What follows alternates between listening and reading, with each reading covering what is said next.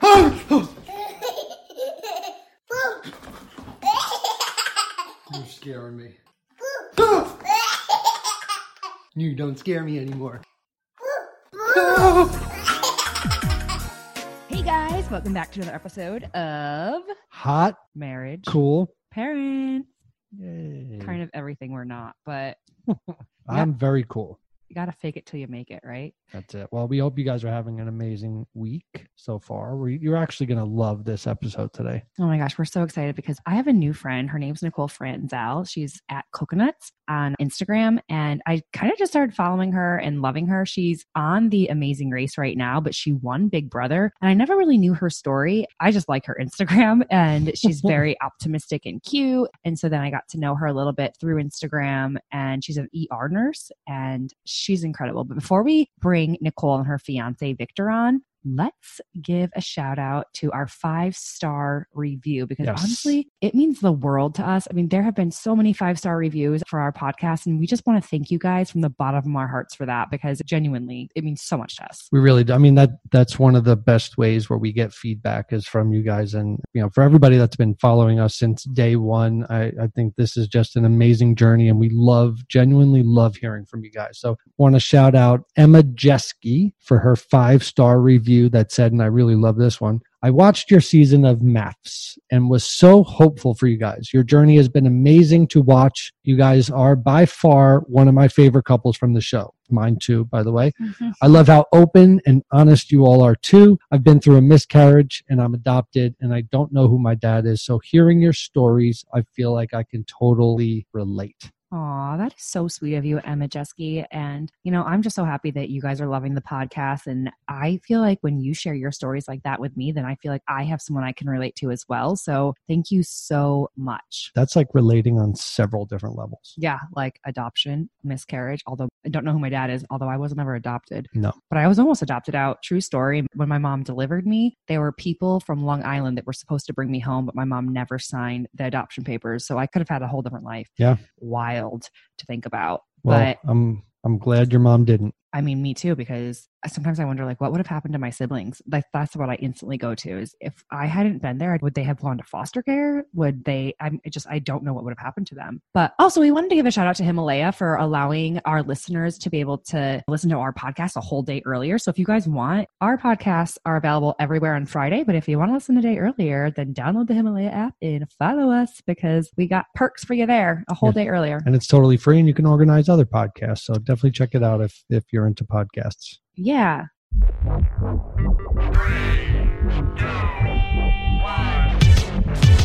Are you looking for someone to share their deepest, darkest secrets on keeping their marriage spicy? Yeah, yeah, yeah. Are you like, please dish on how to be a cool parent? Because, yeah, I don't know. Please tell me. Well, Jamie Otis and Doug Hehner have got all you hubbies and wifeys and mommies and daddies covered. Yep, that's us. Because each week we're finding a guest who will spill all their dirty secrets. Oh yeah. Because we all want to keep our marriages hot and our parenting cool. Here's the show. I don't know if you saw this story, Jane, but the story about there was a woman that passed away, and in her will, she had that she was going to euthanize her dog if she died first. She would euthanize the dog because she wanted to be buried with the dog. Um, I think everybody's heard about this story by now. It's like all over Twitter. This is nutty. And it's not when I first saw it, I was like, this has got to be a joke. It's so selfish to me that somebody would actually do that. I'm not gonna lie, I kind of thought when I first read it, I was like, wait a minute, that's something Doug would do with No. our dog lady. No, that's like saying, okay, if, if I'm dead, you can't live. You can't live your life. You have to stay with me forever and nobody else can have you. Yeah, that's really mean. Yeah. I mean, how could that be legal? I guess it can be. Well, since dogs are considered personal property, it technically isn't a legal issue. But that still doesn't make it okay to just put down a healthy, happy dog because it's like if I can't live, you can't live. Yeah. I mean, why couldn't they just let the dog stay in the house? I mean, that's kind of the same. Yeah, or like just put it up for adoption. I just don't, I don't get it. And the dog was euthanized. Yeah, and then buried with the owner. That's just I don't get why it was such a big story though. Like, hasn't, is this the first time that someone's ever had a dog euthanized? well, I hope so because I think it's crazy to euthanize a dog just because you've been, you know, you've passed yourself. Although I definitely thought that you would do something like that with Lady. No, no. Do you hear her barking in the background Yeah. right now? I don't, you what? You don't want to take her to your grave with you with all her barking? No, I I plan on outliving her completely. I know. Right? Don't a- you? That's a really weird thought. If our dogs outlive us, Like, uh, how is that part of your will? Like, you have to know that you're going to be dying before your dog. Like, that's it's just a weird thing to have in your will. well, maybe she was old, Doug. I know, but like to think about the dog, like it's just I don't know. I I don't get it. I don't get what the whole big story was. What I don't get is how they how they say that the dog is personal property. Like the dog has a heart and a brain and lungs and a liver and a kidney kidneys, hopefully. Yeah, well, so do birds. Yeah, and you let them fly freely. You don't kill them. They, exactly. I just don't get how this was allowed. I'm curious what you, the person listening to this, thinks of that. I can't help but bring up The Bachelorette because Kelly Ripa, do you know what she said, Doug? You mean it- Kelly Ripa? Is it Ripa? Ripa? Ripa. Sorry, Kelly. I don't know how to say your last name. Okay. She said the other day on live with Kelly and Ryan that she is disgusted by The Bachelor. I would be too. I don't know if I am disgusted by it. I just it's I guess uh, being on reality TV, it's you kind of can't get disgusted by other reality TV. Well, no, I mean, I was on The Bachelor, and honestly, I was kind of disgusted when I was there. Like, I remember I was, I felt like a fly on the wall looking at like all these gorgeous women that were like fawning over this one, like kind of average guy, just like Kelly said. And, and it's like these girls are stunning, like so good looking and, you know, well educated, have great careers, and they're like fawning over this one man. And it's like, even if he is gorgeous and has a great career, like, no dude deserves that. Like, My whole thing is that the people that we've talked to, and we've had some on the podcast, they call it a game. They all say that this is the game you, to win, like to win the show. Like it's a contest for some reason. Like that's just, that's the different part for me. yeah, like it's not like they're genuinely like no one's there really for real love. They're all there for the quote unquote game, I guess. But I never did good at that game. If anyone that game, I really didn't do good at that game though because you Google if you've never seen my stint on The Bachelor and you want to have a, a laugh at my expense. Google Jamie Otis, The Bachelor. And the first thing that will pop up on YouTube is me trying to seduce The Bachelor at the time. His name was Ben Flajnik in a little red dress that ripped. And I was like trying to teach him how to kiss. Meanwhile, oh boy. I mean, I'm red right now talking about it. So if you want to laugh at my That's so expense, just go ahead and YouTube that. Wait, let's see if we can play this for everyone. oh my God, please don't, Doug. I'm, I'm like red in my face. But I think we should like okay. First of all, when my mouth is open, your mouth is closed, and vice versa. Yeah. So what do you want? My, do you want my mouth closed or open? I want. You tell me what you'd like to. do. Okay. What a weird combo. First, we have our mouth. Our mouth is gonna be closed. Okay. Okay. So then we're gonna just like, feel each other out. Right. And then you know, once we feel each other out, we're gonna open our mouth. And That's normally how kissing goes. yeah, yeah. Yeah, I could tell you was very drunk. Okay. Are you, are you nervous around me? I'm a little nervous right now. I don't know how this is gonna go anymore. Okay. No, we're gonna plan it. It's gonna be Okay. okay. It's not gonna be nervous with you or me. But we're gonna go mouth closed Yes. I could tell you're nervous. Okay. No, no, no, mouth. That is my least favorite part about The Bachelor is how they turn the audio up for kisses. Ew. Yes, but No good, one wants to hear lip smacking. good for you, James. Honestly, I was so young and I was so insecure, and he wasn't that good of a kisser. You were hot. I was hot though. They used my. You legs. are hot, actually. Thank you. Yeah. you Yeah, thank you. You still got it. Mom bod still got it. Yeah. All right. Well, we should really. Should we play it again? No, we Why shouldn't. Okay, now Please, now we're gonna go. Doug. Now we're gonna explore. Okay. Oh my now god. we're going to explore. Okay.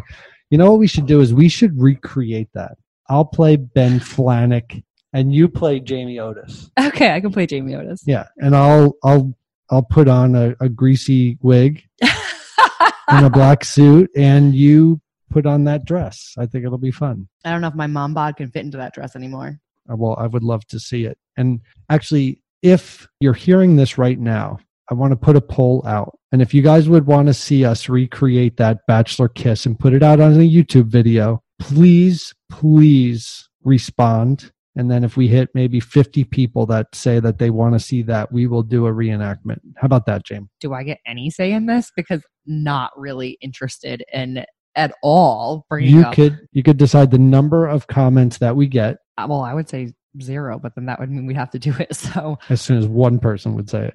No, you have to say if we get 50 yeses where people say yes, I don't want to do it. So why would I say that? because it's a challenge. I think it'll be funny. it's funny at my expense. This is embarrassing to me. No, it, it's not embarrassing because it brought you to me. That's true. And also, I was very young. And honestly, I don't know. Awkward girls out there, raise your hand. You're not alone. I'm here with you, girl. You're, you're not alone. Yeah. You have Okay. to laugh at yourself. I guess so. Yeah. And we have a surprise for you listeners because we couldn't fit in all of Kate and Jasmine from Married at First Sight. We couldn't fit in their whole entire interview, but we did talk about Dr. Jessica and John and the fact that they're now engaged and going to be married, and Dr. Jessica is no longer on Married at First Sight as an expert. And I kind of wanted to touch on this because I didn't have Dr. Jessica as my expert. So I was curious what they thought about it. And so we're going to share that with you here in this podcast because I think that it's a topic that you can't just like beat around the bush. I mean, obviously, it's a very controversial topic. And I just think that those of you who are diehard fans, I feel like you deserve to hear this part of the conversation. I mean, we are so invested, all of us, in Married at First Sight and these relationships. And then to know that an expert ends up with one of the participants is, I mean, obviously, it's very jaw dropping because it just doesn't seem very professional. So, yeah, we're going to pull up Kate and Jasmine's interview because I feel like it was very revealing. There have been so many questions from the fans about Jessica and John, and I would love to hear your guys' take on Dr. Jessica and John. I don't know. I I think that they deserve to be happy. I can understand how the patient client thing is Yeah. a little off, but at the same time, So I'm going to like finish Kate's statement. Okay. So I feel the same way. When I first saw that they were together, I thought that it was so inappropriate mm-hmm. because I think we were filming the show or I think we were right before we started is when they Came posted- out. Yeah, like came out and posted it. So I felt like that was kind of odd because I watched their season, like Molly and John or whatever. Yeah. And I know Molly got a lot of crap for Mhm. her season and how she From treated Dr. John. and- Jessica. Oh, and from Dr. Justice, she called her right out. Yeah. So to see them dating, it was like, what? What? Mhm. So how long was this going Yeah, on? Is that why she was really yelling at her? Yeah. So yeah, so this I was just like, I don't know like how to feel about it, but I will say that during our season, Dr. Jess was definitely the most supportive, the most aware or in tune as far as counseling us. And she called me personally and we talked and she was great yeah. and she was there for us. I will say that it took a little while, but once she was there, she was there. She was in it. And I felt like she was genuinely concerned about our relationship Mhm. and she was genuinely concerned about how we could come to like a agreement. Mhm. So I did really respect her. Mhm. And then I just like afterwards just became happy for her because I know everybody wants love. And Yeah. that's what this show is about. It's about Mhm. love. And yeah. However you find it is how however you. I know it's like however you find it, but I know initially I definitely was just shocked Yeah. to see it. I have a lot to say, and I think a lot about Dr. Jess because I actually never talked to her before I got married. Me and her never had a conversation one on one, so I always thought that was weird. And then during the show, she did visit us a couple more times that wasn't aired, but I do feel like after the show now, she and I have talked every other week. She got therapy extended for me. So I have this like weird, I don't know her personally that well, but like after the show, she has been very kind and helpful and checks in. And I still just stand by like if she is in love with John and John is in love with her and they make each other happy at this point, she's leaving the show. His marriage didn't work out on the show. I don't know when they started dating, but they deserve to be allowed to get married and love each other. So 100% agree. Honestly, I agree with both of you, Jasmine. How can you not be a little like appalled that, you know, it's almost like a teacher dating a student kind of mm-hmm. thing, you know? So you're kind of like, whoa, what is going on? But there's also a lot of uncertainty as the dynamic what happened before during Mhm. after you know like that's where people get their imaginations going where it's like it's wrong it's this it's that well what if it started like way after? You know and, it, and honestly i know for sure that it started way after. It wasn't like they they certainly weren't i mean i would be sitting with them on unfiltered. It's not like they were flirtatious. There was no none of that happening whatsoever it happened after.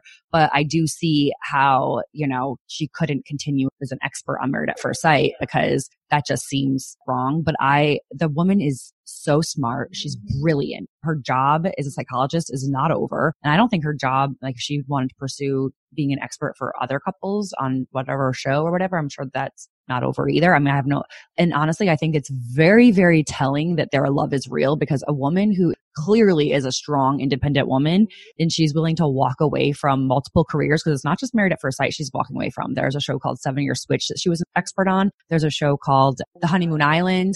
Yeah, she's walking away from a lot in order to pursue this love. So it's definitely a real love. And like you said, Kate, why can they not be in love? I mean, it is what it is, you know, like you can't choose who you fall in love with sometimes, or sometimes you can if you sign up to be married at first sight.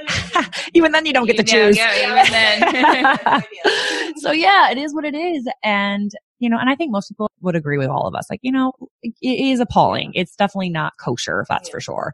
And it's definitely understandable well, that, that, she's no longer an expert on married at first sight, but like let them yeah. be and be in love. And I'm happy for them. I feel like this was like the perfect time for it to be done though. Like it came out right before our season started. And I think that timing was good for that. I did take the recommendation and go to therapy once we were done filming. And I told my therapist about it and she was just like, what? Yeah. what do you mean? Like she yeah. was just like, that isn't appropriate. So I think that was just kind of like the initial thought. But knowing her and knowing her heart, like I said, I feel like she genuinely cared about helping us. So mm-hmm. I, I, want think, her to be yeah. happy. I was going to say, I think the optics of it are a little bit, I would say, weird but on the other hand, too, it's, you know, let's say they did fall in love. There's no easy way of coming out. And if they want to make it their decision to come out and not have it just like blown out of proportion by a stranger or someone, you know, it, it was their decision to say, no, this is real. I don't think they would have shared it till it was real. But when I first heard of it, I used to think about it's like, you know, if teacher started to date one of the students that just graduated but these are adults and we're not their patients for real. They're experts on the show. They know us intimately. They know us based on our assessments and everything. And I'm sure the experts kind of think about that in their own lives too. It's like, you know, if, you know, especially if they're single, you go through all these assessments and the match.com and everything else. It's like, okay, you know, this is someone that I would be matched up with. But the more I think about it, the more it's like, you know, we're not really their patient. So it's not a issue that way they do know us and they are there to guide us. But I don't know. I, I guess I'm indifferent about it. That was all. Okay, we'll get back to today's podcast. But yeah, that was from our interview on episode 20. Kate and Jasmine were here to tell and share Kate's big secret. So if you want to listen to the full interview with them, you can head back to episode 20. But I just thought it was important to not leave that part out because it's a pretty jarring realization when an expert decides to date a participant. And honestly, I, I think Dr. Jessica is an awesome lady, but I also can see why she is no longer an expert on the show. I don't think her career is over though. I think she's you know, I think she's kind of like a trailblazer for choosing love instead of her career because I can't imagine how hard that must have been for her because I know that she's a very professional woman. She's well educated, she's very intelligent. I think that it's wild that she chose love over her career, but props to her for that for sure. Because I mean, it just makes me wonder like how many people would genuinely choose love over their career. And there's really no right or wrong answer. I think in this case, it's just as difficult because Dr. Jessica had been so forward with John's ex wife, Molly, when she was their expert. Just very interesting. So, yeah, I wanted to include that little snippet because I mean, we're so wide open about everything. So I figured we would chat about that as well. And I'm kind of curious what your guys' take is on it. If you wanted to like leave it in the comments or shoot us a message and tell me what you think, would you choose love over your career or would you choose your career over love? Very controversial in this particular situation because she's an expert and a professional and was once guiding him and his ex wife. And then they decided to not stay married. And now she is with him, which again, no judgment whatsoever. I don't think there's a right or a wrong answer. It's really a personal preference. And she's done the most remarkable thing in choosing love and letting the job go she still has a thriving career. So it's not like she let all her whole entire career go. But married at first sight, I know she really loved being an expert. I know she was really invested in making sure that the couples worked out. And so my hat's off to her for choosing true love and happiness over career because career doesn't always make you happy. But curious what you guys think. So please reach out to us and let us know if you would choose love over your career. But back to our show for today. We have awesome guests on today as well. Nicole Franzel and her fiance Victor from Big Brother, and she won Big Brother, and they're currently on The Amazing Race. And we're going to talk about some pretty hefty topics.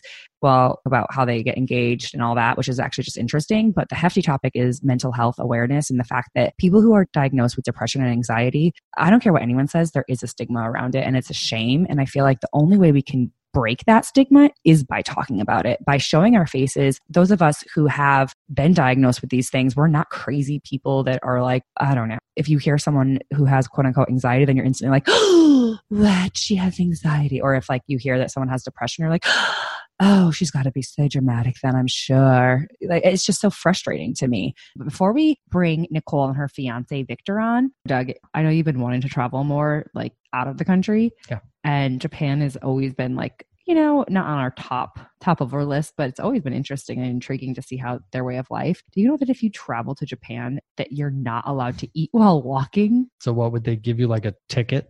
I don't know. That's just I wonder what the reasoning is behind it. They want a clean city. They don't want you to like leave your, you know, wrapper and your napkins thrown around on the ground. Well, I think it makes sense because they would have to have chopsticks to eat and they probably just I mean that gets messy. Chopsticks are not messy. Well, I mean think about if you're trying to eat with a chopstick and walk at the same time. I mean that's yeah.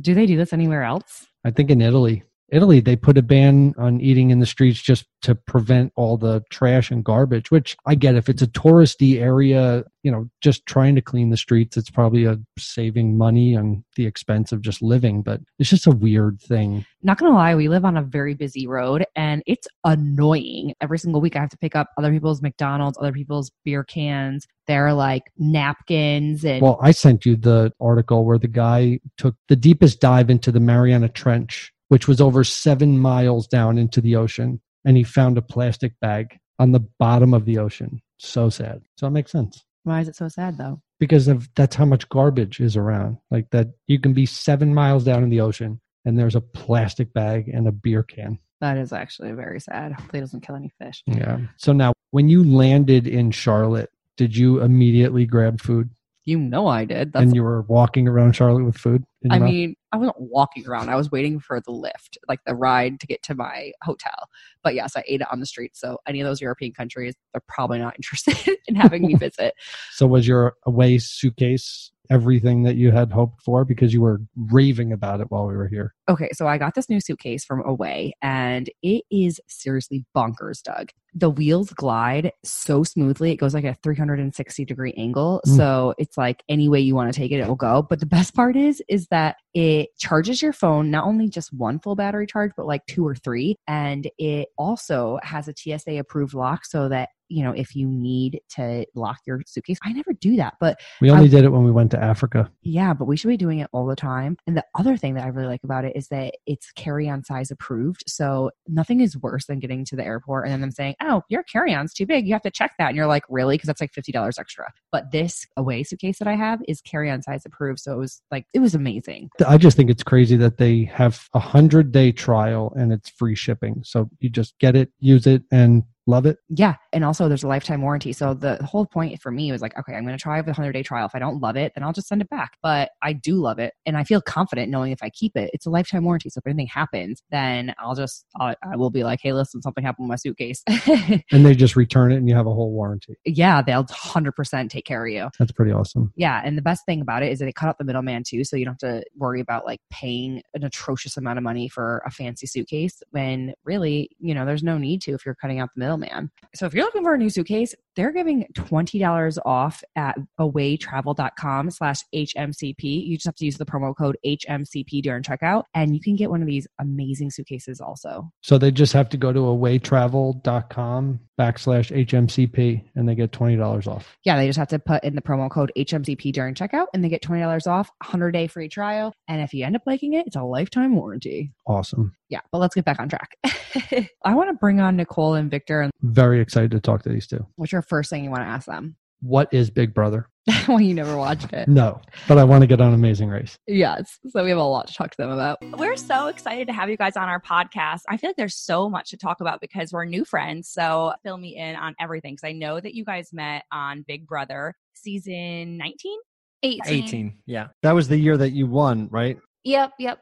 That is wild. There's so much we have to talk about. Are you on the Amazing Race right now or are you? hmm You are. So you probably Well- can't tell everything. We ran four legs already, so we can talk about those. Yeah. And I mean, Yeah, in we're our racing right now. Actually, we took time out of the race to podcast with you guys, but we got to go run when we're done. Oh, I'm like, wait, really? What? This is. This podcast is actually a secret leg that you guys are on. We just wanted to tell you that. Yeah.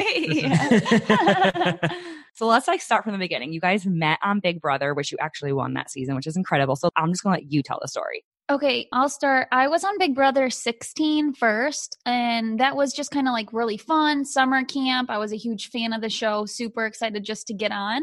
And then they called me back for season 18. And so I was super excited to get a second chance. And this guy was in there. We actually were not a showmance, which is kind of crazy. yeah. I voted him out three times Oh my Yeah. gosh. he didn't vote for me to win a half a million dollars. So we were definitely like kind of friends, but nothing romantic. yeah. I went to an open call that was in my Yeah. area, and then we met. It's kind of like history from there. And he kind of just pursued me for a full year after the show. Yeah, we were like friends after the show. Like, Straight up Yeah. just friends talking about each other's relationships. and it kind of just, after all that faded away for both of us, we met in New York Mhm. for the premiere of season 19. 19. and we just hit it off. And then from there, just snowballed into a relationship. Yeah. And, you know, yeah, it was kind of actually crazy. You tried for a while. Yeah. So how Yeah. did he win your heart then?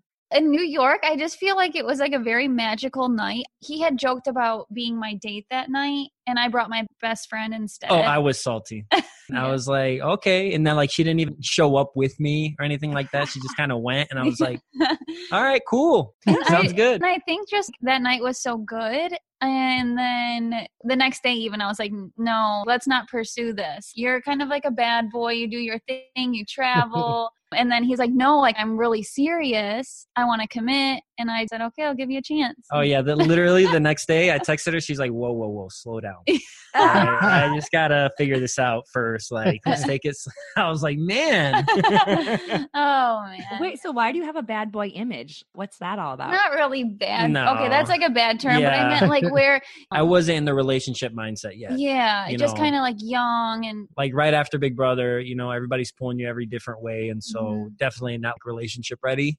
Not like small town boy, which is what I thought I would want a farmer, small town boy, safe. Yeah, And then he was the complete opposite. But I want to get on to now. First of all, you guys are engaged. You proposed. on- um, Congratulations. thank, thank you. you. Yeah. do you guys have a date set? We're just saying like June 2020 to. Tentatively.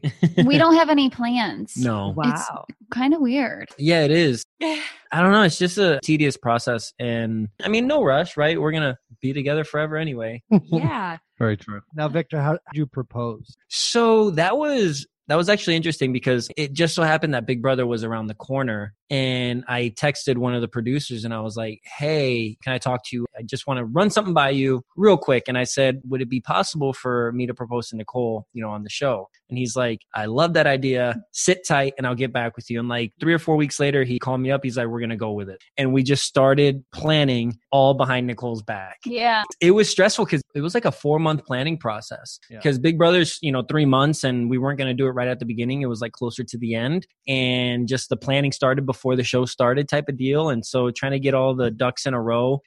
But when it was all said and done it was awesome. She really thought i was here back home while i'm Mhm. flying. She's like so how's everything? I'm like well i'm with the pups you know having some leftover food. I'm about to go to the gym. And thank Yeah. god she doesn't like to facetime right? so all right i'm going to bed and i'm like in a hotel like not far from her you know? So it was really cool. And actually, Nicole was confused when she saw me pop up on the screen, like in the Big Brother house. Yeah, for sure. She thought I was somehow going to propose through the screen. Yeah, I was like, this is gonna be so lame. Yeah. When I came out, I was pacing through the room and I can hear Nicole talking or, you know, them doing all the stuff. And he's giving me the cue. All right, like now walk out. You My know, God. and I'm walking around the corner, and then I pop out, and Nicole said she thought I was like a cameraman or because production. he cut his hair. Did you guys see how long his hair was? Yeah. It was like down to like his mid back, yeah. and then he. I had never seen him without a beard, clean shaved, short hair. I was like, who is this dude? Afterwards, Nicole, we got to the hotel room. She's like, "Why would you do that? Why would you cut your hair without telling me? Like you gotta, you gotta run these things by me." Because honestly, I knew it was going to be on national television, but I was so stunned by his haircut that I knew I was focused on that instead of the proposal. And I was just thinking, like, oh my God, nothing looked the same besides his teeth. So I was just, I was staring at his teeth and I was like, okay, like, you cut your hair, you know? Yeah, I was like, if she even has a hint that I'm proposing, she will have no idea that I'm gonna chop my hair off and shave So like let's that. just shock her. and I was like, if I'm gonna give her a surprise, it's gonna be one heck of a surprise. and she was just jaw dropped. It went better than I could have ever planned it. I want to kind of like Nicole. I feel like you and I. I know we're new friends, but one thing that I was learning about you is that you have been very open about your struggle with anxiety, and yeah. I think that's amazing. First and foremost, because there's such a stigma around mental health, and I feel like if we're Mhm. not open and honest about it, and honestly, I should have like my foot in my mouth because I also have anxiety in the worst way. I do have anxiety and it comes and goes in waves. Yeah. Sometimes I don't know what's causing it, but it will be for a month at a time almost where I can't really leave the house. I have trouble sleeping. I wake up in panic attacks. And like my instinct is to throw myself on the floor and try to catch my breath, get a cold towel. And I don't know what's causing it. And sometimes we're just driving down the road and I have a legit panic attack. It's like you black out, can't breathe, you feel like you're going to die. I'm like, am I having a heart attack? And so it's something that I've struggled with and it's getting almost worse as I get older. This isn't something, I mean, I've always had anxiety, like test anxiety. I've always got nervous before sports events. Natural, the Na- natural yeah. anxiety. Yeah. But this is like where it almost will take over my life for months at a time if I let it. And so my mom had it too. She completely overcame it by herself. She forced herself to go to work. She would be dizzy and she would be like, Oh my God, I'm getting overwhelmed. It's coming on. And then she would just fight through it. And it's something that she's overcome. It's taken her a little bit of time, but I feel like when I know it's in my head, if I open my phone, read the symptoms of anxiety, know it's just anxiety, I can kind of overcome it in that moment too. But what my head does is say, like, oh, I have like a medical issue, something's wrong with my heart, because I do get palpitations a lot. So it's kind of like you're on this never ending. It's tough. it's crazy because when we were you know on the race it never happened which would be the time that you think it would happen That's the most right like you're you're most stressed you're most anxious to get somewhere and do something Yeah. and that's part of me being her significant other is trying to understand that and, and best deal with it and sometimes i'm not the best because i don't understand it i do my best Mhm. right? And I do things that I think are helping. Like, for example, I could say, like, your life is great. You have everything in front of you. There's no reason, but that does That the exact opposite, you know, and I'm conscious of that now. I, I don't say that, Right. but you don't know. It's, it's hard being the person on the other side, not understanding what it feels like when it doesn't happen to you. So yeah, and it makes me feel bad. Like, I wish I could take that and just put it in me because I feel like I'd be able to just keep her away and not and make her feel like that, right? But Yeah. And Yeah. I didn't ever have it on Big Brother either. yeah, So I think it kind of works where the less you're doing, the more the thinking. more your head is thinking without you even knowing you're thinking. Because I'll be working on the computer and all of a sudden I feel like I'm about to hit the floor and I'm like, I am busy, but it's a different way. I mean, I don't know. I'm still kind of convinced there's something else going on Yeah. with it. Like, yes, I have anxiety, but I think when it gets to be like a month long thing, like there's an underlying Yeah. there's medical got to be some and sometimes i have low potassium and that's like really directly related to the heart but when that's fixed you know i'm still having anxiety Yeah. too so I think the scary part sometimes is just not knowing and, Yeah. and not being able to have an answer to anything. Yeah.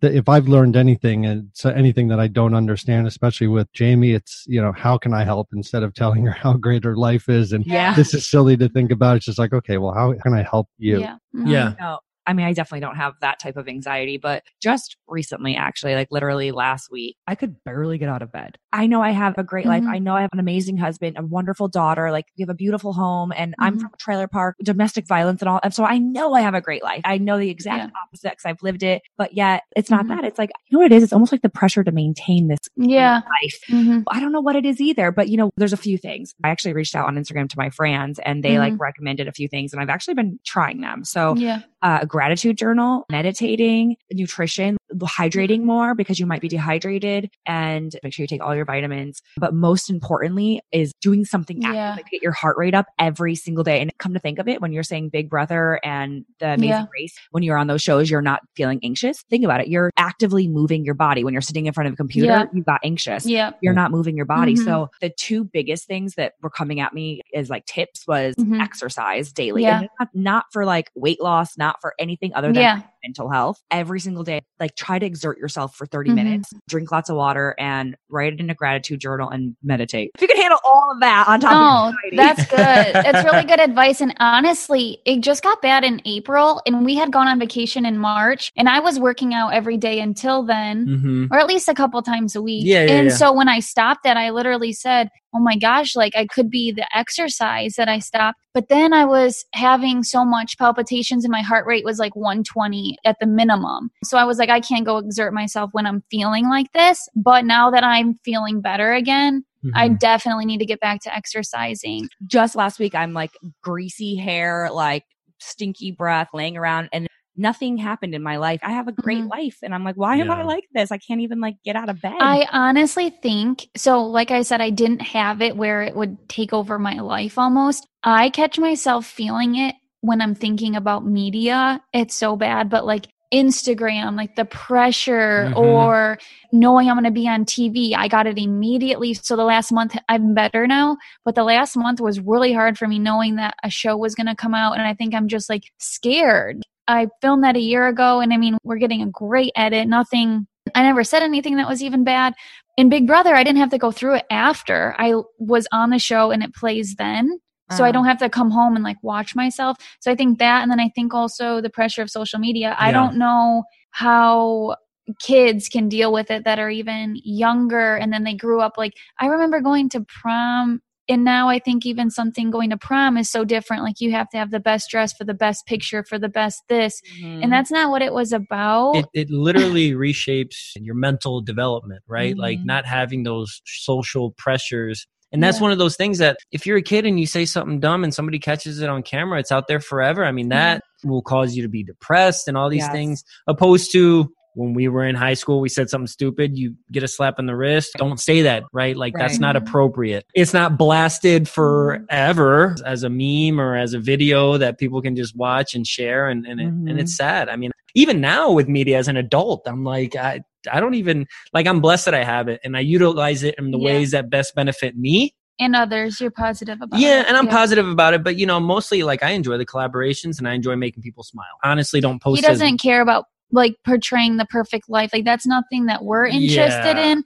But then it feels like, wow, their page is perfect. It's pretty. It's bright. And then it's like, oh crap. Like then you get people saying you need to do better because then you get more collabs. And it's like, you know, I, I don't want to have to sit there and decide. Yeah, go out like dress up and like, all right, we got to get a great picture Yeah. today, and it's Yeah. like I just want to hang out. And you if we get a good picture, it's a positive. Like that's how we've been living our life for so long. And then now it's like, you haven't posted in this much amount of time. You know, it's like I it's feel a lot of pressure because it just is. And i think that's also what contributes to my anxiety too You know, I kind help. of love having this conversation because people think that social media influencers have the life. They're like, Mhm. oh, Ugh. you got it so easy. yeah I'm kind of surprised to hear that you're so stressed over it because I feel like you do all those things. I like what Dax Shepard, his podcast, Armchair Expert, he was talking about how back, you know, way in back in the day, like way man cave, you know, type days, where you're only comparing yourself to Yeah. the 10, 20, 30, 40 people, in right? your village So you're the best at something. Right? Yeah. You can be the best at jumping off high things Mhm. or the best Yeah. cook or but now you're comparing yourselves to what a- a, Millions. billion people. Yeah. And so no way you're going to be the best at something. I mean, it gets really really hard Exhausting. And it's exhausting and you're trying to keep up and now that's all you're thinking you're like i'm not good enough i my Mhm. page isn't good enough oh yeah i can run fast but man that guy runs faster i can take a Mhm. good picture but dang their picture looks better Yeah. if i Oh. could i would get rid of it but i'm so grateful Right. it's the like a bittersweet like it's like one of those ah. mixed blessings kind of things because it is but you know what this is the other thing this is something to be honest my page i don't have a preset you know and i think that the presets are Oh, yeah, I don't pretty i love them but i don't have a preset and i have shadows in my pictures because i take Your out- pictures are really good and clean, though. They're Oh. bright. They're really I good. make them bright. I know how to like edit them, like Yeah, they're good. I like brighten them. But listen, one thing I've found, no joke, from nurse to nurse, influencer to influencer, genuinely, the people out there, I feel like they don't want the presets. They don't want the Yeah. pictures. They genuinely want someone Mhm. who's real they can connect with. So I guarantee you, if I you were to so, post too. a picture tomorrow of you, you know, on the floor with the cold towel on your head, being like, Yeah. the ish got real. I'm having a panic attack. There Mhm. are so many people out there. They're like, Yeah. thank God for being real because that's how I Mhm. feel too. And honestly, that's probably why I felt comfortable talking to you about it is Yeah. because I read a little bit that you were open Mhm. about your anxiety on your guys' podcast. Mhm. And so I was like, oh, a girl that I can talk to about this. Like, no Yeah. one else, especially as a nurse, you, okay, come on, you Mhm. know, like when you get your patient, I guess you're in the ER, but when I would get my patient, it would be the history. Uh, she has high blood pressure and depression and anxiety. Mhm. So this Mhm. could be a rough oh one. brush 'em off Exactly. Yeah. yeah And yeah, that's yeah. what it happens to me when I go into the doctors. I'm young, I'm healthy, I look healthy. And so it's anxiety. And I'm like, dude, check my blood levels. Something's Yeah. off. I am having anxiety because I feel my heart palpitating, but I am not causing that. The last couple times has been the low potassium. It puts me through the roof when she comes back and they're like, they didn't check anything. She just wanted to prescribe me Xanax and let me go. Yeah. And it's like, that's like, not the problem. No. And then she goes, she I had to calls go to them. the ER twice and then finally an ER doctor. It was significantly low. I had to get two bags of um, potassium. Of potassium. Her potassium was that low. And you know that as a nurse,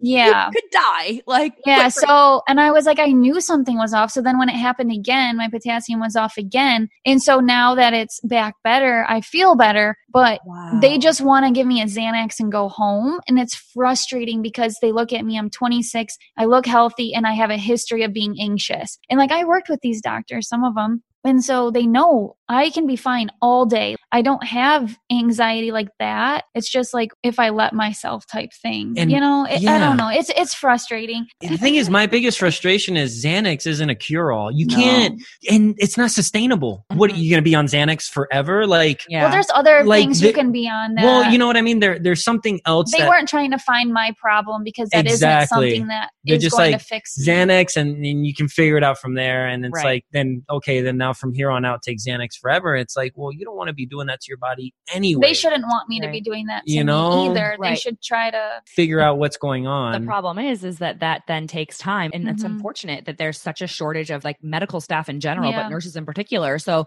the hospital beds get filled so Mhm. fast you're just constantly trying to rotate them Mhm. which is so That's true. sad because we live in America. We have the finances, but it's like hospitals are businesses. So they're trying to save a dollar just like any other business, which is quite sad considering you know, Yeah. this, this is our people's livelihoods and their health. And it's just, Mhm. it's really sad. So I think the one takeaway for you guys at home listening is like, no one's going to be a better advocate for your health than you yourself. Yeah. yeah. You genuinely know something's wrong with you. Mhm. Don't let someone say, Oh, you're anxious. No, go find another doctor who will listen to you Mm-hmm. and run the test because I mean, if you didn't get those two bags of potassium, that's a lot of effing potassium. Like, most- Yeah. Yeah. Mhm. and anybody with a normal level of potassium, if they got those two bags, they would probably be dead. Like, Oh, yeah, so you clearly needed this Yeah. potassium. And the weird thing is, I eat so much vegetables. I eat healthy. I eat everything with potassium. So now it's trying to figure out why am I losing potassium? Potassium's been low twice, yet nobody has been trying to track the Mhm. why of it. They'll just give you the two bags of potassium. It's like, okay, It's like- now. No, just eat more bananas. It's like, okay, but I don't, Victor doesn't have to eat all these bananas to right? He have my even eat potassium like up. the vegetables or. I don't even know so what has like- potassium in it, and I'm fine. You can't just tell her to just, okay, now you got to eat two bananas for the rest of your life, and right. eh, it'll be fine. It's like, well, what's the underlying problem Yeah, because there? it could be like It puts me through the roof. I can go on a rant. I mean, Aw. that's so good. You got yourself a good one, Nicole. yeah. Fought for you for a full year. Yeah. now you're fighting for your anxiety health. Yeah. Um, but no, I mean, and the worst thing is too is when you're anxious, the last thing you want to hear is anything to kind of fix it. I mean, not so much for the potassium, but like, oh, work out, oh, meditate, oh, do this, and you're like, No, that I think I Okay. really I do need to do that stuff. Like that's one one hundred percent I do because then I'll know, no, I'm calm as a cucumber. You can't call this anxiety. The fact that I am anxious when I go in there because I'm worried, if I could knock that out and then I'm like, no, there's something Uh-huh. else wrong. Like Yeah. I'm fine. My blood pressure is super low, my heart rate's low. Like what's going on? My heart is palpitating right now and it's at, you know, 60 beats per minute. So figure it out type thing. So I'm trying to get myself chill and he's super chill. So that yeah, I can that tell. That's helps a good balance. Yeah. I exercise every day, but I want to do the meditation stuff just because that's overall wellness. Call me hippie if you want. I don't care. But I genuinely believe that when our mental health, like when our minds are healthy, our physical body just follows suit. Yeah. So that's probably why, Victor, you don't even need a banana, but your potassium's fine. It's like somehow, and it's interesting because our Yeah. bodies, they're so amazing. The molecules and the DNA and like the small little substances that we're made of. It's Mhm. freaking wild. If, if you want to break it down, it's effing crazy Yeah. if you think about it, but we're not going to go that crazy. no, it's wild. So I do think that like mental health is like the key to overall well being. yeah, for sure. But I think that there's a lot of different factors that go into that. Like you can't just Yeah. hope to have mental health or like work towards it. We have to figure out the system. I think so far, from what I've heard, anyways, is like because I haven't been exercising myself either. And so I think that I have to make myself exercise, Mhm. make myself do a gratitude journal in the morning. But I hope that that's helpful for you at all. I Yeah, don't it is. know. Thank you. No, it is. yeah. Yeah. But I'm genuinely going to like challenge myself now to do this myself. Are you going to say Can hi? you say I just poopied? Sorry, guys, that was a mini disaster. Okay, That's but okay. we were just getting to the Amazing Race. I really wanted to ask them about what their time was like on the Amazing Race. I can't imagine doing a show like that. What is it like? It's the most stressful vacation you'll ever have. yep. it's just always so go go go you know in the course of the race i mean we both dropped weight i, I lost like 15 pounds Oof. and it's even more intense than how you see it right like yeah. what you have in your backpack that's it what you read on the clue that's it They don't show like the downtime that you have to try to sleep in like these little planes. You only eat In the- plain food. you're sitting in Oh. an airport for four five hours you know waiting you know because you get released to go wherever you're going and when they go oh they're flying to this place but actually it's not like we are there right there's still the Right. travel involved in Right. getting to that place Wow. when it's all said and done you started early in the morning and you could be finishing the night you know on another day in a different time zone it was crazy We're very grateful. It was a lot of fun. yeah was oh, it really fun? Though, be honest. Yeah. Was it fun? No, Yeah. it was fun. Mhm. And I would definitely do it again. It's just something that we would never be able to do without them. So we're hmm. forever grateful. Like to travel to all these countries, submerge yourself in the culture. And it was like cool to do their weird little whatever. Like, so it's something that we did already. like for example biting through sandals to find a chocolate sandal like when would i ever do that you Oh know what i my mean God. or like even like nicole this is just in the first one nicole running up a giant inflatable in japan like the biggest inflatable i've ever seen you don't get to and get do to hang that out with elephants. She, and yeah she got to ride elephants I saw that in the commercial. Yeah. yeah like chopping up preparing food in another country or karaoke in, in vietnam you know like all that stuff it's just so crazy and you would never do that on on a vacation that you would ever take No, you know 'cause, what i I mean? mean- you don't think about that stuff Right. Yeah. they have that all set up for you and you get to do these crazy things Mhm. we have a recorded vacation right Yeah. Love it all over Seriously. I'm sure it made you guys closer to being able to kind of work together as a team. actually we were just dating when we Yeah. got on the show we weren't engaged yet and so to your point that really did bring us together we got to see each other at our most stressed you know and Mhm. like most difficult moments and then also our highest moments getting second place three times in a row we were you know through the roof I want to go back and watch. Is there a way that if I've missed the episodes, I could go back and watch from the beginning and then catch up? I'd say CBS.com. cbs all be. access yeah Okay. And then what day does your show air? Wednesday at 9 Eastern. Wednesday at nine on CBS. Yep. I'm going to watch. Yeah. You should. watch. I want to see your guys' journey. We've had you guys for so long. One last quick question. Coco Caliente. How'd you guys mm. come up with that name? That's your podcast name. So we were just sitting there. I'm like, we need something clever, catchy that describes us. And just one day I was like, Vic, what's hot in Spanish? He's like caliente. I'm like, what about Coco caliente? And it just stuck. Hot So I'm chocolate. the cocoa, and he, yeah, and he's the caliente. What's funny is it came out of like me being like, I was trying to come up with names, and she was like shooting all them down or making fun or whatever. They're bad. And I was like, "Well, you come up with something, right? and You're I just." came up with it in two seconds. and then she's like, "Okay," and she came up with it. I was like, "Dang, that's actually pretty good." It has the flair, right? The, Mhm. the Latin flair. So Yeah. yeah. Yeah. That was the same thing for us for Hot Marriage Cool Parents. He would come up with some ideas for our podcast. And I was like, no, no. That's what brainstorming is. You throw every idea that you have in Yeah. your head saying, out throw on it at the wall, right? Get the was See like- what. Truth be told, though, I feel like Doug is very artistically creative and I'm like, Oh, nice. Which means I'm intellectually weird. That's what Yeah, she's saying. Listen, guys, I am so, so excited for you. And Nicole, thank you so much for being so open and honest about, you know, like mental health and stuff. I think it's going to, I genuinely believe it's going to help other people out there Mhm. listening because, you know, something that you just don't go talk to like anybody about, like at Right. all ever. Like literally, I went, this is TMI, but I went to get a hemorrhoid removed the other day and I didn't. Oh yeah, I saw that in your story. I saw that. This is it though. Like, so I've had this again, TMI. I'm almost embarrassed to talk about this, not in front of you, Nicole, but in front of you. Because no, it's fine. But like, It's I just had us this in the room. hemorrhoid for so long. It was so uncomfortable, and I Yeah. thought I had to just live with it because Yeah. my midwife was like, "Yeah, no hemorrhoid. No one's gonna look, touch you if you're pregnant, or if you're trying to get pregnant, Mhm. you might be Yeah. pregnant." So I just live with it and live with it and live with it. And I'm definitely not pregnant because I check every single time. Like I'm trying to get Mhm. pregnant, so I'm like, "Let me Oh, take care yeah. of this before we get Mhm. pregnant." And the doctor, she was like, "I don't know why OBs tell you that. You could have come. We've taken a. Oh my And I'm like, gosh.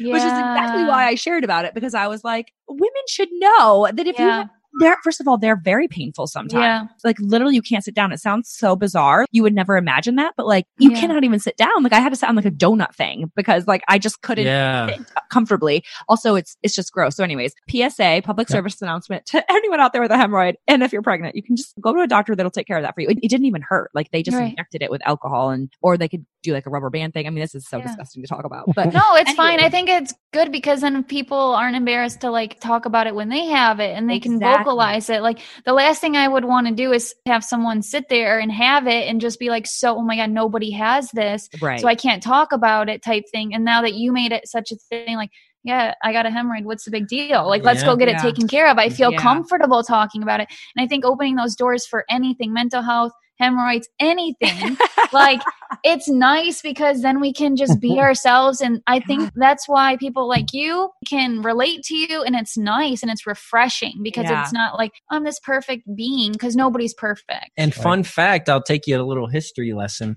You have a Uh, hemorrhoid too? history, history. So Napoleon, right? Napoleon Oh. Bonaparte. Yeah. He had hemorrhoids and he didn't go to a battle because it was so bad. And they, they Oh. say that might be why he lost that one of his biggest, you know, Honestly, battles. though, If I only he had a midwife. Eh, yeah. if no, my only- midwife was telling me I couldn't Yeah. go the doctor. That's But no, she- Yeah. That's going to be the title of this episode No, but- Hemorrhoids and Mental Health. Yeah. that catchy Or you can just do H and M. what I was trying to say though about the hemorrhoid is that I didn't say on my history anything about depression or anxiety on purpose Mm. because I was like, oh no, like there's such Yeah. a stigma. I know because I work in Mhm. you know in the medical field. So I think that it, like what I was saying back to you, Nicole, is that like at least you're someone is talking about it. Like even I don't even really talk about it. Yeah. So thank you Mhm. for being. I guess I talk about my Yeah. hemorrhoids, but I don't talk about my Uh, anxiety.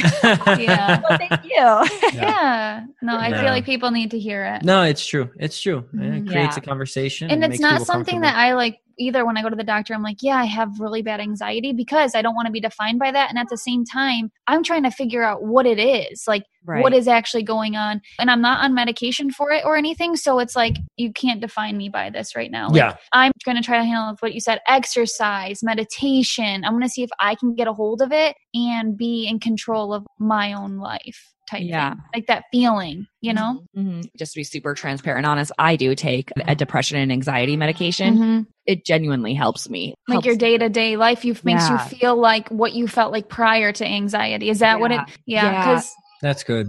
That's they, my good. doctor said to come back in a couple months if I'm feeling like I need something like that because Mhm. you want to feel like your best self. Yes. No Yeah. one wants to take medicine, and I get that. Like, I definitely get that. There's side effects and whatnot. But oh my God, if I didn't take this little medicine, I think I would be in bed with Mhm. creepy hair and sticky breath like every day of my life because I just, Wow. but I don't want to be on this medicine the rest of my life if I don't have Yeah. to be. Yeah. So what if I exercise and what Try, if I yeah. and I have like a good schedule? Like I'm, I'm Mhm. gonna give that a shot myself, but also I'm not, I'm definitely not ashamed or like, I guess. I- No, no, no. Definitely don't be ashamed. I just don't like the way that they throw it at me Yeah, yeah, type yeah. thing. And I think it's more like I'm gonna fix this better than just like what you're throwing at me without without Well, yeah. and mine isn't a what they're throwing at me isn't an everyday medication. right, Xanax. Yeah. It's for like, just for like the, Panic Yeah. attack. And to your point, like my mom actually, she has she's bipolar depressed. my mom too. And so and there's a thing though where it's like sometimes medication is the only way because it's a Chemical chemical, imbalance, right? Mhm. So once That's a chem- chemical Yeah. imbalance, there's Yeah. literally nothing else you can do. Uh, futuristically, they or if you have a sh- crap ton of money, they have stuff now where they can implant in your brain and it sends electrical signals to put you know that balance in place. But nobody's doing that, right? No. Nobody Right. can afford to do that, or Right. maybe they don't want to do that. So yeah, the medicine might be the only way for some people. Mm-hmm. Yeah. But like you said, if for you you're able to exercise and do all these things and not use that, that's freaking awesome. Yeah. Yeah. But you know, some people it is just that imbalance like and, you- and, and having a you know It's no different than a physical illness, and that's what people need to understand. yes. It's the exact same thing. It's like if someone's on a blood pressure med, there's no stigma. Someone's on an anxiety Oh my med, gosh. huge stigma. yeah. And it's super frustrating. Yeah. It's like somebody Yes, can be on like- lisinopril for their whole life and nobody says anything. and they're Yeah. actually choosing, maybe they're choosing to eat super bad, and have high blood pressure. and they're just like, I don't give a crap. This medicine fixes me. But it's like us, we're not doing anything to have this like Issue. feeling of depression or Mhm. And if we knew, we would stop. I always say, like, if, if, if you told me to never have a cup of coffee again, or if you told me to never drink out of this water bottle again because something in the glass is causing, Yeah. I would get rid of it all. Like anything. Exactly. Give me the yes. reason, and I will get rid of it. I promise I won't do it, but we just don't know, and so it's just one of those things. hmm But yeah, I mean, a hundred percent. I always say that's so funny that you mentioned that because I always say like if something was wrong with your liver or like your kidney Yeah. or your mm-hmm. heart, no one would ever judge you. Like you would No. obviously take medication for that because yeah. you, want And- your, you need your liver and your heart and Yeah. organs. You need your brain to function as well. Mm-hmm. Exactly. And sometimes it's just out of much out of our control is like getting having that illness. Yeah. It's crazy. It's but it's Yeah. becoming talked about more and I love it because it needs to be. Because Yeah. younger kids who don't feel comfortable, maybe, you know, depressed or anxious, and well, now the they're like suicide rates. I mean, this now we're No. Mm-hmm. going off on a tangent, but like it's true though. The suicide rates and like the the opioid addictions. Like I don't. This is a huge tangent, but like I mean, the kids now that and even like adults who are get, becoming addicted to. I'm not even kidding you. One of my best friends, uh, you know, very young, very talented, amazing person, and gone. And someone, Wow. this girl that I went to high school with, Mm. I just saw on Facebook uh, last night or the night before, her sister, who was a little bit younger than us, has a little boy gone. Like, no way. and, and she was trying so hard. And that's the thing is, she was trying so hard to not have Mhm. that issue, you know. And then, Yeah. you know, it's it's just, and then you have like one relapse because you're just trying to feel happy and feel good about yourself, and Mhm. it's just, and it all stems from mental health. Yeah. So it's like, what can we do to help ourselves and like each other Yeah. because it's just wild. I mean, I've never had the thought like because my my mom's a drug addict, so like, and I ended up getting custody of my sister. So like for me, like any word of any sort of drug, I'm like, no, no, no, no, no. Yeah. But Yeah. like I could see how someone would have the thought because I only because I've seen the destruction. Yeah. But like Yeah. I can see like if you've never seen the destruction and like you take this whatever it is, like you shoot yourself up or something and you feel Yeah. happy, I could see why that becomes very addictive. Right. You know, Because it's the only solution at the time. You It's- feel it's- like it's your you feel like that's the solution. Yeah. It's your Yeah, happiness. I yeah. mean, same with alcoholism and all that stuff. Like, Yes. yeah, that's my happiness. I think the the best thing that anyone can do is say it out loud, say it to someone, whatever they're struggling with, and then find a good support system, even just one person, and then just actually work through it. Because I think when you keep it all bottled in, which a lot of people do, because they don't Yeah. want to be looked at as you know labeled something as broken. Yeah, Yes. exactly. So I think if you're having an issue at all, speak out about it. People will be there. They will relate and they will support you. Yeah. Hundred percent. That's For the sure. best thing. And honestly, find the people who you know aren't judging. Like go to Mhm. Coco Caliente, their podcast, and listen and enjoy it and have like a breath of fresh air because they're not judging you. They got the same issues. Yeah. Hang Uh-huh. out with us over here. Like we're not judging you. We've got the same issues. We're all just trying to live one life at a time. Okay, guys. So where can everyone find you? If, so if they want to follow you, see your amazing Instagram pages that I know you work Okay. so hard on. so mine's at coconuts underscore. Victor's Uh, is yeah, mine's at L Fit Vic. And for our podcast, if you want to listen, we have the Instagram. It's at Coco Caliente Podcast. On Twitter, it's at Coco Caliente Pod. And you can always go to www.cococalientepodcast.com. He's got it down. Oh my gosh, just like such a great conversation that's so genuine and just, I mean, probably one of my favorite quote unquote interviews, but like chatting Yeah. like this with you guys. Like, thank you so much for being so Yeah, thanks for open and having honest. us. And I think you're genuinely helping people all over. So thank you. And Yeah, everyone, you guys got to go follow them because I, I actually love following. I follow Coconuts all the time. Thank you. Bye, guys. Thanks. Bye. Absolutely love Nicole. I wish I could help her more with this anxiety thing. I wish I could help myself. I feel like there's a lot of us struggling with anxiety. And it's like, man, if I just knew if Xanax really was the cure, I would take it every day, but it's not. so I don't take it at all. I took Xanax in college and I don't remember a thing. For real? Yeah, but it was recreationally. Tugless. It was terrible. Yeah. But anyway, that was that was such a fun conversation and it makes me want to go on Amazing Race with you. I feel like my only issue with going on Amazing Race is not being with Gracie. Like we'd have to be able to like backpack her too. Yeah, we could probably sneak her in. I mean, she should just be on. Like I would forfeit all changes of underwear just to have my baby with me.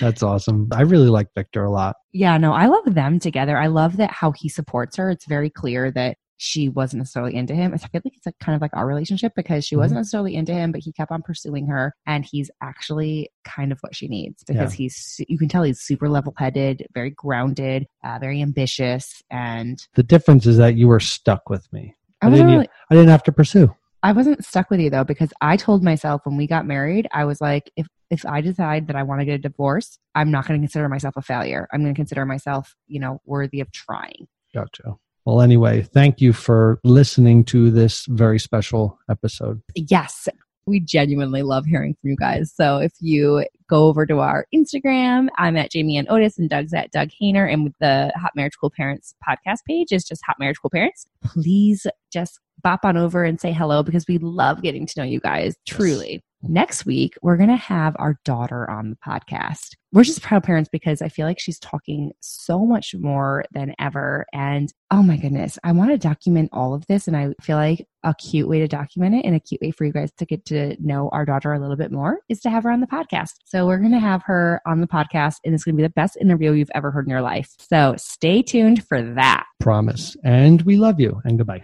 We love you. Bye, guys. Have a good week.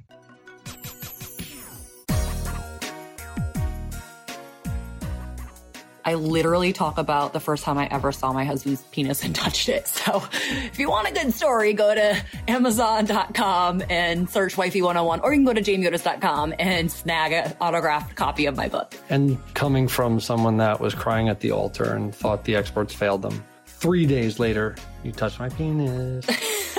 it's true. Visit us online at jamieotis.com for more great resources.